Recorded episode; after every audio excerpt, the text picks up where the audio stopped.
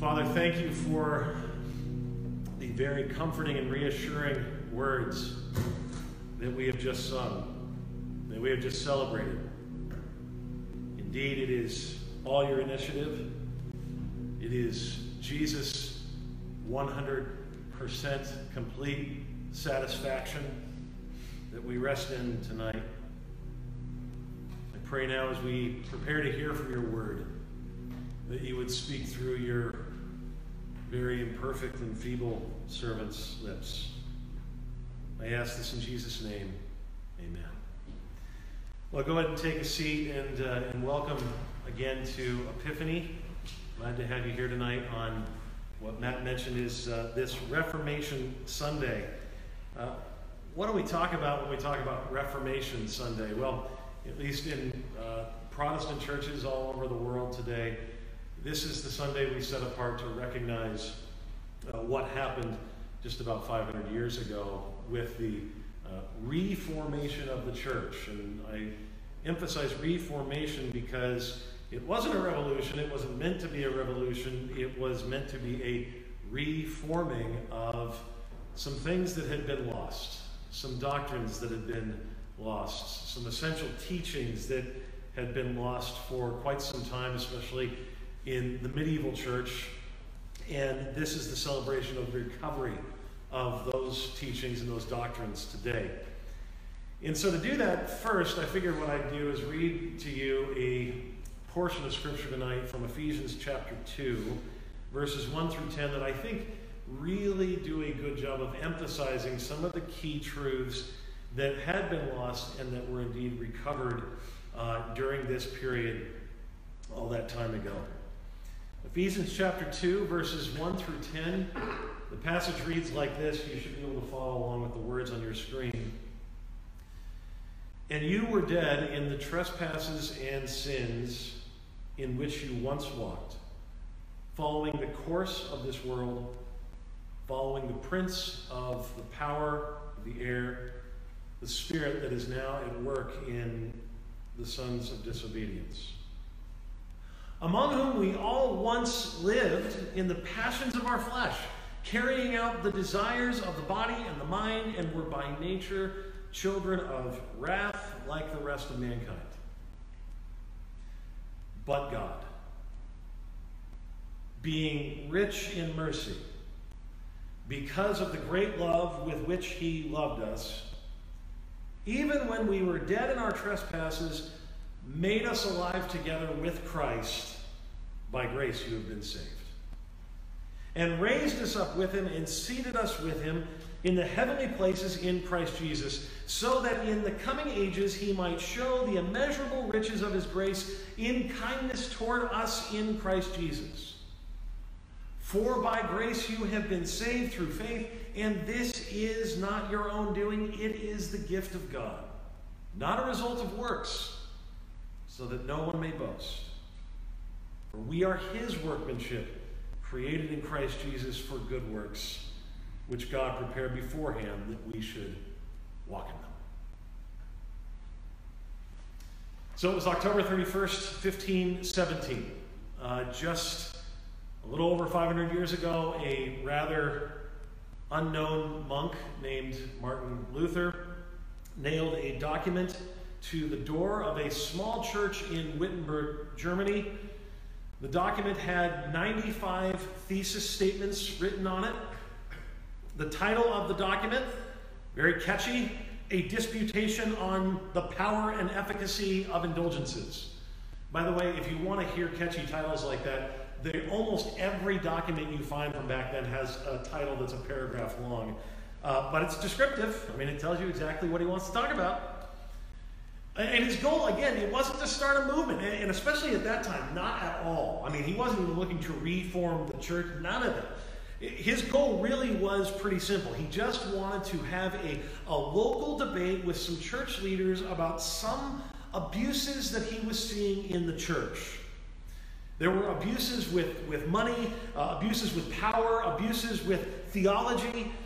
But in the providence of God, within weeks, mainly because of the recent invention of the Gutenberg printing press.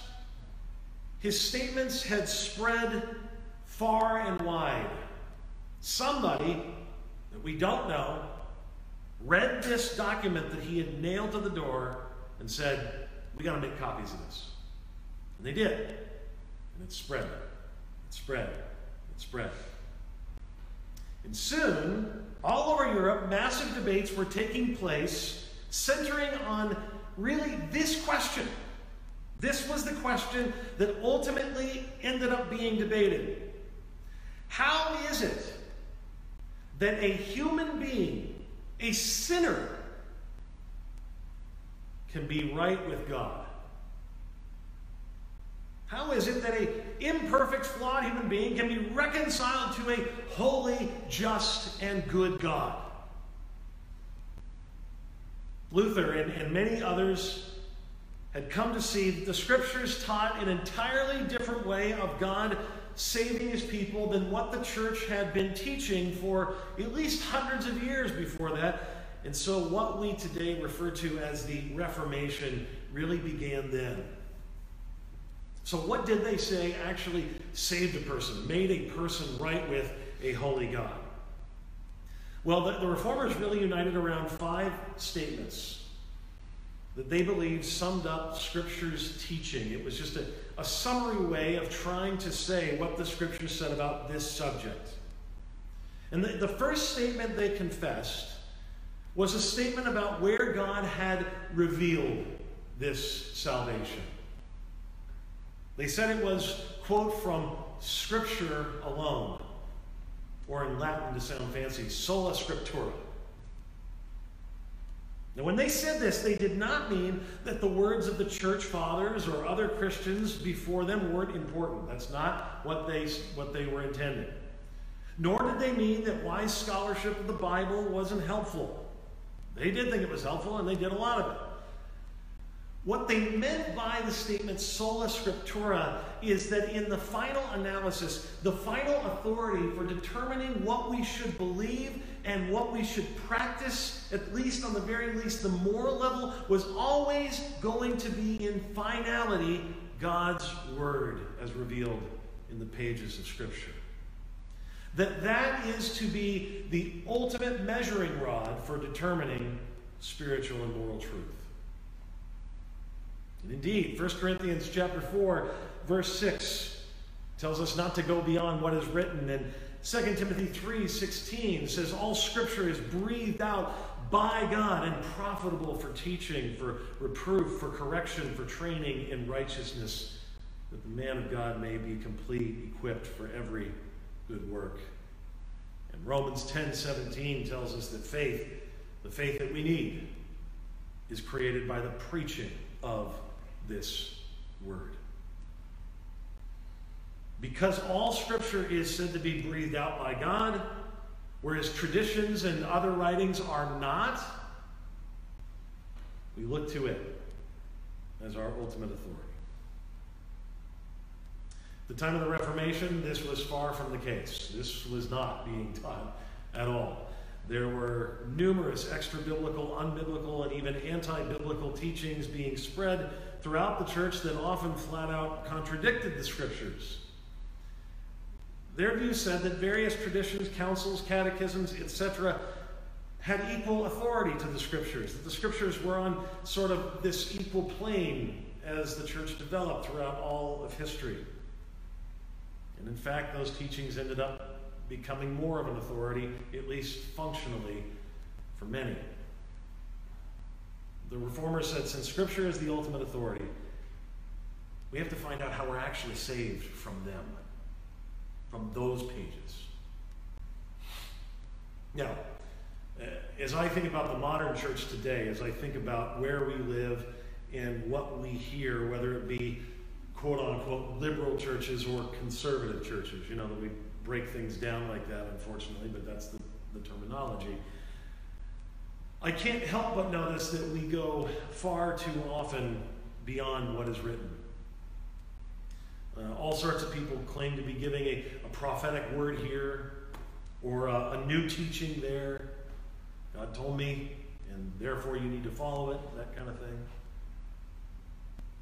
But the principle that we stand on is if the doctrine being espoused, if the teaching being espoused by anyone can't be proven or is in contradiction to the scriptures, then it should not be accepted as sound. Secondly, the reformers said that salvation, the act of us being made right with God, came by grace alone. Grace alone. In other words, God does all the work. God does all the work of the saving. Listen to our passage again. Verse 1 You were dead in the trespasses in sins, but God, being rich in mercy, verse 4, because of the great love with which He loved us, even when we were dead in our trespasses, made us alive together with Christ. By grace you have been saved. Now, again, who's doing the verbs? You, it's Paul talking to humanity. He says, human beings, dead in trespasses and sins. There's not a whole lot of corpses doing a whole lot of things. They don't move, they don't contribute, they don't help the situation. That's the term he uses to describe humanity dead in trespasses and sins. But God, because of the great love that He has for you, makes you alive together with Christ. He raises you up with Christ, all by His grace. He stoops down to where we're at. He doesn't wait for us to climb the ladder of our own righteousness to Him. So much in our world teaches that life is all about our, our own climbing and our own striving to reach certain plateaus and certain mountain heights. And there's a sense in which that can be good. In one sphere of life, it's good to pursue a career with vigor and to work hard and to try your best. Yes, that's fine. It's good to pursue greatness. But that is not the system that God has set up in order to be made right, made right with Him. He does not wait for us to come up, He comes down and delivers the goods. And he does it in a simple way. He does it in things like this with a wholly inadequate preacher standing up before you telling him or telling you about him. He does it with bread and wine, the fruit of the vine. He says, Here, you want me? Here's my son's body and blood. Why? Given for the forgiveness of your sins. I'm not going to wait for you to come to me because I know if I waited, you'd never come. So I'm coming to where you're at. I heard a great illustration of, I think, what this sort of stooping down looks like a little while back from a book entitled Mortal Lessons by physician Richard Selzer. He describes a scene in a hospital room after he had performed surgery on a, a young woman's face. He says, quote, I, I stand by the bed where the young woman lies, her face post-operative, her mouth twisted and palsy, clownish almost. A tiny, tiny twig of the facial nerve, one of the muscles of her mouth, has been severed, and she will be that way from now on. I had followed with religious fervor the curve of her flesh, Selzer says. I promise you that. Nevertheless, to remove the tumor in her cheek, they'd cut this little nerve. Her young husband is in the room. He stands on the opposite side of the bed. And together they seem to be in a world all their own, in the evening lamplight, isolated from me, not noticing my presence at all, private. And I begin to ask myself, who are they? He and this, this wry mouth that I have made, who gaze at each other and touch each other so generously. The young woman speaks. Will my mouth always be like this? I look down and say, Yes, it will. It's because of the nerve that was cut. She nods and is silent, but the young man smiles. I like it. It's cute.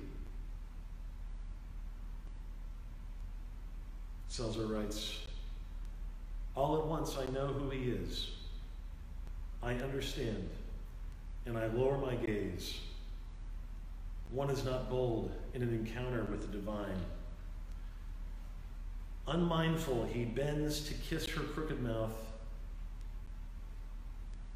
And I am so close that I can see how he twists his own lips to accommodate to hers, to show her that their kiss still works.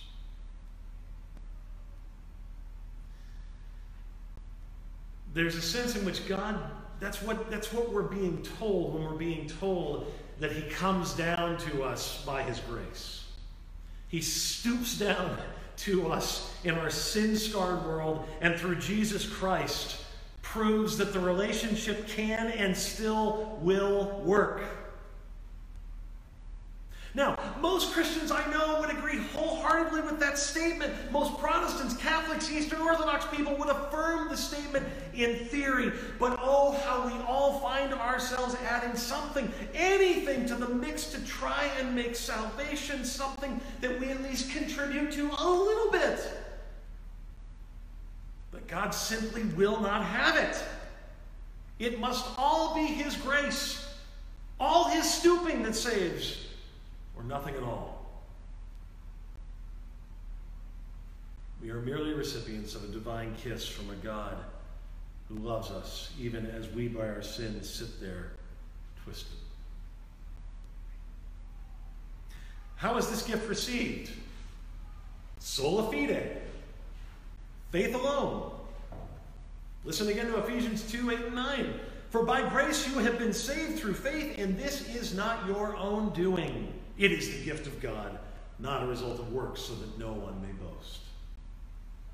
Now, what we're tempted to do, because we're such addicts to our own works and to our own contribution, and really to control, to wanting some control, is to somehow then or make, make faith into our part. It's our work. That's, that's where I come in. I've heard so many sermons that are preached like this. Now, God has done everything necessary for you on the cross, but now it's your turn. It's your part. You got to have the faith. Come on down. You're a hundred steps away from salvation. I heard that preached once at a large revival.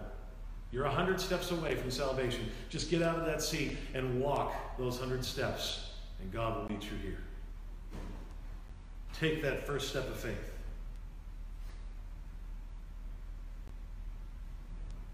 But not so fast. Because this text says, even the faith we need to receive what God has done for us in Christ is a gift as well. It's not something we can muster up, it's something that comes, yes, even that, by His grace. Theologian Steven Paulson says it like this Faith is certain precisely because it is not a power of humans, but depends only upon God's faithfulness to the promise, precisely while the recipients are unfaithful. Hope does not yet see its glory, but faith already has Christ, and so salvation is secured in fact.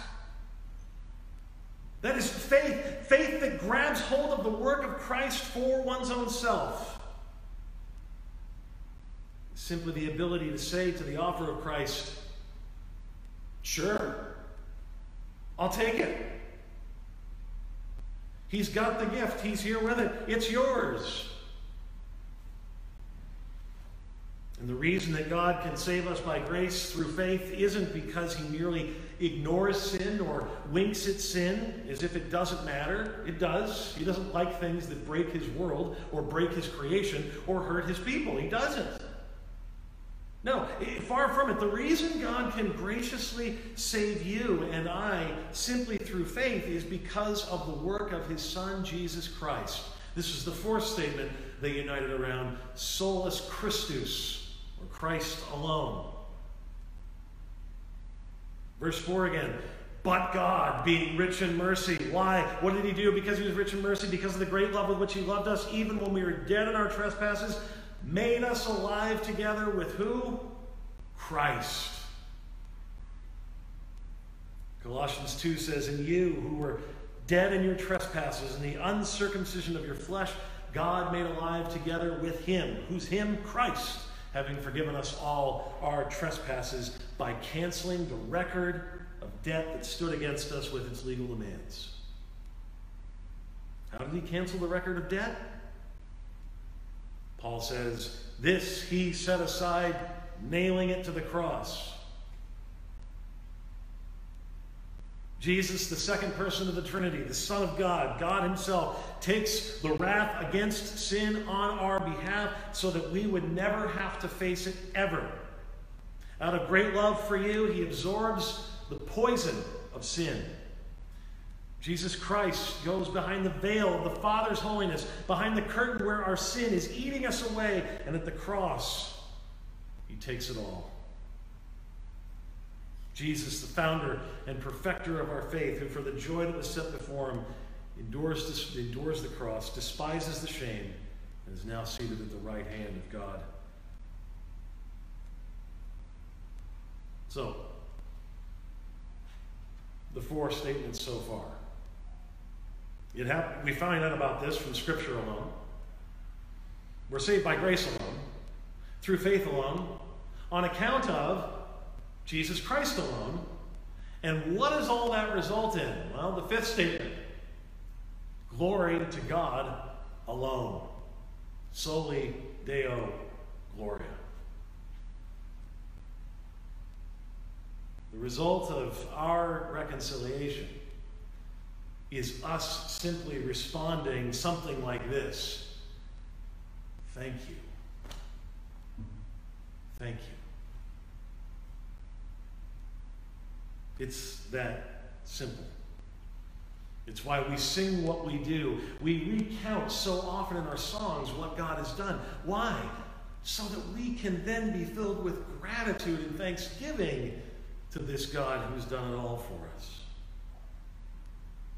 So, let me wrap up here. As we look at the uh, what animated the original Reformation, it seems to me when I look around the modern church that frankly there needs to be a modern, modern reformation again of these things. We need to recover the majesty, awesomeness, and liberating power of the gospel once again. The late Robert Capon once memorably wrote The Reformation was a time when men went blind, staggering drunk. Now, he's not talking about booze. This went blind, staggering drunk because they had discovered in the dusty basement of late medievalism a whole cellar full of 1500 year old, 200 proof grace. Bottle after bottle of pure distillate of Scripture, one sip of which would convince anyone that God saves us single handedly. The word of the gospel after all those centuries of trying to lift ourselves into heaven by worrying about the perfection of our bootstraps, suddenly turned out to be a flat announcement that the saved were home before they started. Indeed, may we once again recover the pure distillate of Scripture, sipping on all the glory of this good news, this salvation so that we would be so intoxicated with this good news that we walk in the great freedom that God provides through it. Let's pray. Father, thank you. Thank you that from start to finish, it's all you. You're doing the verbs. yes, you work in us and you change us, and the rest of this life will be this you'll be working on us and disciplining us as a father does his children. But ultimately, our salvation is wrapped up in Jesus Christ and what he's done alone, totally, period. And so we give you all praise and thanksgiving as we pray together with one voice, saying, Our Father, who art in heaven, hallowed be thy name. Thy kingdom come, thy will be done on earth as it is in heaven. Give us this day our daily bread, and forgive us our trespasses, as we forgive those who trespass against us. And lead us not into temptation, but deliver us from evil. For thine is the kingdom, and the power, and the glory forever and ever. Amen.